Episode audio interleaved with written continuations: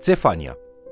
Bine ați venit la studiul nostru al celei mai importante cărți din lume, Cuvântul lui Dumnezeu, adică Biblia.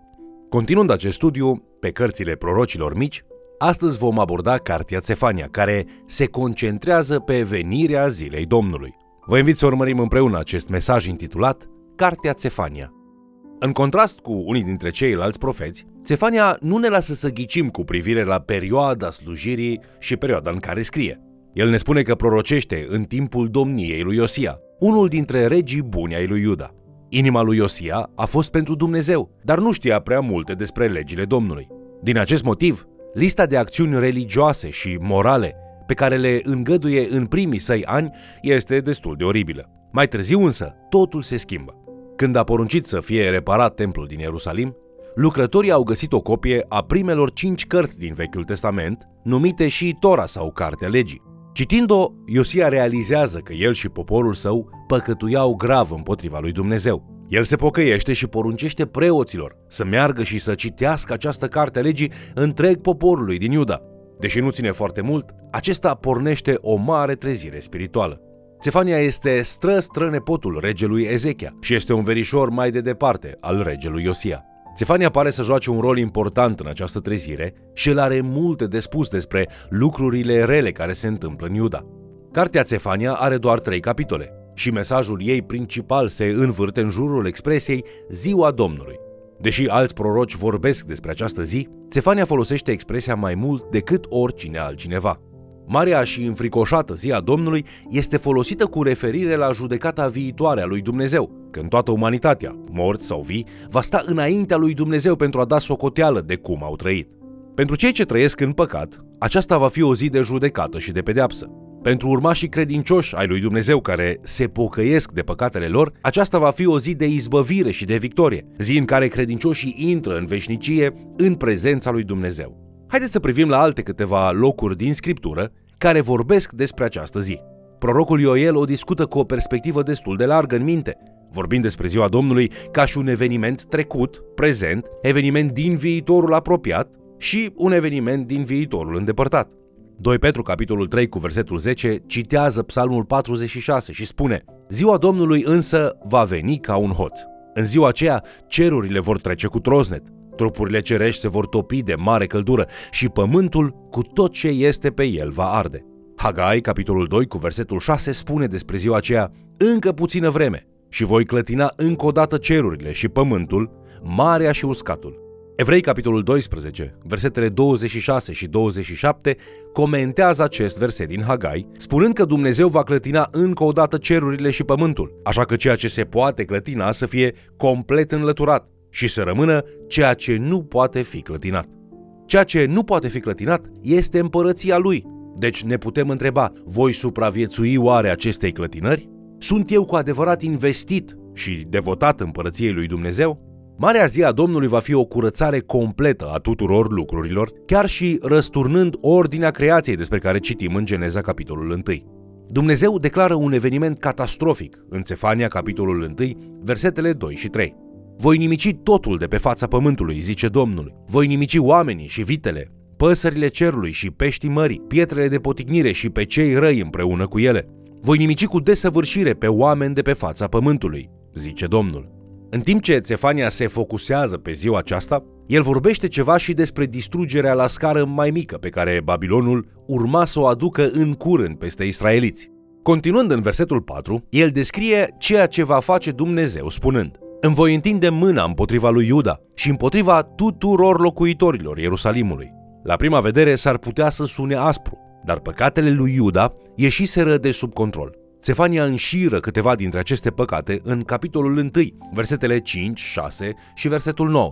Voi nimici cu desăvârșire din locul acesta rămășițele lui Bal, numele slujitorilor săi și preoții împreună cu ei, pe cei ce se închină pe acoperișuri, înaintea oștirii cerurilor, pe cei ce se închină jurând pe Domnul, dar care jură și pe împăratul lor, Malcam, pe cei ce s-au abătut de la Domnul și pe cei ce nu caută pe Domnul, nici nu întreabă de el, pe cei ce umplu de silnicie și de înșelăciune casa stăpânului lor. După cum Dumnezeu va judeca pe cei necredincioși în ziua din urmă, el vine să judece poporul din Iuda în curând. Țefania, capitolul 1, cu versetul 7, declară tăcere înaintea Domnului Dumnezeu, că ziua Domnului este aproape. Și în capitolul 1, versetele 12 la 16 găsim scris. În vremea aceea voi scormoni Ierusalimul cu felinare și voi pedepsi pe toți oamenii care se bizuiesc pe drojdiile lor și zic în inima lor, Domnul nu va face nici bine, nici rău. Ziua aceea mare a Domnului este aproape, este aproape și vine în grabă mare. Da, este aproape ziua aceea amarnică a Domnului și viteazul țipă cu amar. Ziua aceea este o zi de mânie, o zi de necaz și de groază, o zi de pustiire și nimicire, o zi de întuneric și negură, o zi de nor și de întunecime, o zi în care va răsuna trâmbița și strigătele de război împotriva cetăților întărite și turnurilor înalte. Pe măsură ce Țefania continuă, îl vedem îmbinând aceste două evenimente profetice, discuția sa despre Babilon, transformându-se înapoi într-o viziune a judecății finale. El spune în capitolul 1, versetele 17 și 18. Atunci voi pune pe oameni la strâmtorare și vor bâșbâi ca niște orbi, pentru că au păcătuit împotriva Domnului. De aceea le voi vărsa sângele ca praful și carnea ca gunoiul. Nici argintul, nici aurul lor nu vor putea să izbăvească în ziua mâniei Domnului, ci toată țara va fi mistuită de focul geloziei lui, căci va nimici deodată pe toți locuitorii țării. De ce contează toate acestea? Se pare că situația este în întregime negativă și fără nicio speranță. Ce s-ar mai putea face? În capitolul 2, Stefania ne ajută cu un răspuns la aceste întrebări, ajungând la motivul pentru care prezice astfel de lucruri. Mesajul său poate fi unul de speranță pentru cei răi, dacă vor răspunde chemării la pocăință, iar mesajul său pentru cei neprihăniți este o chemare la a persevera. Celor răi Stefania le spune în capitolul 2, versetele 1 și 2. Veniți-vă în fire și cercetați-vă neam fără rușine, până nu se împlinește hotărârea, ca pleava trece vremea, până nu vine peste voi mânia aprinsă a Domnului. Celor care rămân credincioși Domnului, el le spune în capitolul 2 cu versetul 3. Căutați pe Domnul toți cei smeriți din țară, care împliniți poruncile Lui. Căutați dreptatea, căutați smerenia. Poate că veți fi cruțați în ziua mâniei Domnului. În 2 Cronici, capitolul 7, cu versetul 14, Dumnezeu face această binecunoscută și mângâietoare promisiune. Dacă poporul meu, peste care este chemat numele meu, se va smeri, se va ruga și va căuta fața mea și se va abate de la căile lui rele. Îl voi asculta din ceruri, îi voi ierta păcatul și îi voi tămădui țara. Punctul fără întoarcere se apropie tot mai tare și Țefania cheamă națiunea la smerenie, pocăință și dedicare de plină Domnului. Bineînțeles, oamenii n-au ascultat și judecata a venit. Totuși acesta nu este finalul. Israelul urma să se întoarcă de la idolatrie, să fie restaurat de Dumnezeu și să se întoarcă acasă. Țefania capitolul 2 cu versetul 7 promite, căci Domnul Dumnezeul lor nu îi va uita și va aduce înapoi pe prinșii lor de război. Deoarece Țefania împletește viziunea sa cu privire la robia lui Iuda cu viziunea zilei Domnului, nu este surprinzător că scrie despre națiunile idolatre care îl înconjoară pe Iuda. În mod specific, Țefania amintește Filistia, Moabul, Amonul, Etiopia și Asiria. Aceste națiuni nu doar că sunt mai rele decât Iuda, dar au și participat la asuprirea poporului lui Dumnezeu. Țefania, capitolul 2, versetele 8 și 9 spune Am auzit ocările Moabului și batjocurile copiilor lui Amon când defăimau pe poporul meu. De aceea, pe viața mea, zice Domnul oștirilor, Dumnezeul lui Israel, că Moabul va fi ca Sodoma și copiii lui Amon ca Gomora.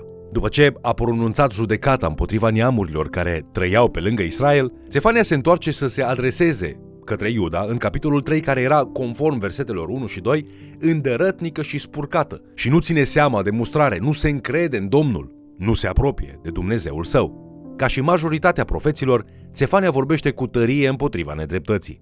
În mod particular, învinovățește conducerea Ierusalimului, că nu-i proteja pe oameni de cei răi și puternici. În Țefania, capitolul 3, versetele 3 și 4, el spune despre acești conducători că petenile ei în mijlocul ei sunt niște lei care răcnesc, judecătorii ei sunt niște lupi de seară, care nu mai lasă niciun os până dimineață. Prorocii ei sunt ușuratici și înșelători, preoții ei pângăresc lucrurile sfinte, calcă legea. Guvernul nu este menit să facă rău oamenilor pe care îi ghidează. Autoritățile guvernamentale sunt chemate a sluji societății și a apăra drepturile omului.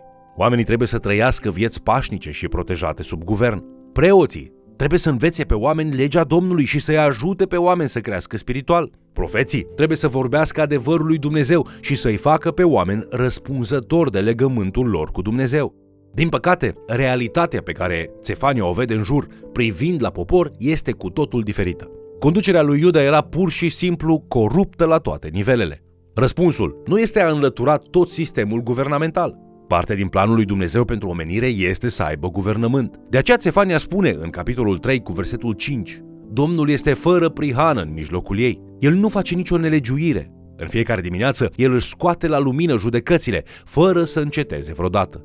După cum am citit, atunci când cei care guvernează sunt corupți și exploatează poporul pe care ar trebui să-l slujească, Dumnezeu le ia puterea și îi pedepsește prin națiuni străine violente. Cu atâta corupție în jurul lui Israel și în inima oamenilor, nu este surprinzător că majoritatea profețiilor biblice anticipează venirea lui Mesia, Marele Împărat. Ei știau că atunci când el va veni, va domni cu neprihănire și va aduce dreptate tuturor. Acest Mesia s-a dovedit a fi nimeni altul decât Isus, care este Dumnezeu întrupat. Domnul a venit întâia oară pentru a întemeia biserica sa și pentru a pregăti o cale pentru răscumpărarea omului. El n-a terminat însă. A promis că va reveni și că va aduce dreptate tuturor. Chiar dacă omenirea pare a fi grabnică să-și strice toate faptele, cum spune Țefania, capitolul 3, versetul 7, judecățile pe termen scurt ale lui Dumnezeu, cum ar fi robia babiloniană, vor pregăti o rămășiță care va fi găsită credincioasă atunci când va veni ziua Domnului. Ascultați la Țefania, capitolul 3, versetele 8 și 9, unde Domnul vorbește chiar despre aceasta. De aceea, așteptați numai, zice Domnul, până în ziua când mă voi scula la pradă, căci am hotărât să strâng neamurile, să adun împărățiile, ca să învăr surgia peste ele, toată aprinderea mâniei mele, căci toată țara va fi mistuită de focul geloziei mele. Atunci voi da popoarelor buze curate, ca toți să cheme numele Domnului ca să îl slujească într-un gând. În încheiere, haideți să ne punem o întrebare care este folositoare oricând citim preziceri profetice. Cum ar trebui să arate viața mea în lumina acestei informații? Apostolul Petru pune o întrebare similară, reflectând la profeți în 2 Petru, capitolul 3, cu versetul 11, el spune Deci, fiindcă toate aceste lucruri au să se strice, ce fel de oameni ar trebui să fiți voi? Printr-o purtare sfântă și șevlavioasă. Vă mulțumesc pentru că ați fost alături de noi, studiind Cuvântul lui Dumnezeu. Ești tu gata pentru ziua Domnului? Îi ajuți pe alții să se pregătească pentru ziua aceasta? Dumnezeu va judeca tot ce facem, orice faptă, orice gând pe care îl îngăduim în minte și orice intenție a inimilor noastre. Nu ne putem salva singuri încercând să facem bine în aceste domenii, dar harul și mila lui Dumnezeu ne pot salva. Atunci când îi suntem credincioși, faptele, gândurile și inimile noastre trebuie să se alinieze cu ceea ce Dumnezeu dorește pentru noi. Ca răspuns la mesajul lui Țefania, toți credincioșii ar trebui să se întrebe împreună. Ce fel de oameni încercăm noi să fim? Îl reflectăm noi cu adevărat pe Domnul Isus, trăind în dragoste, smerenie și ascultare? Te invit să ne urmărești în continuare și, de ce nu, să mai chem cel puțin o persoană să ni se alăture.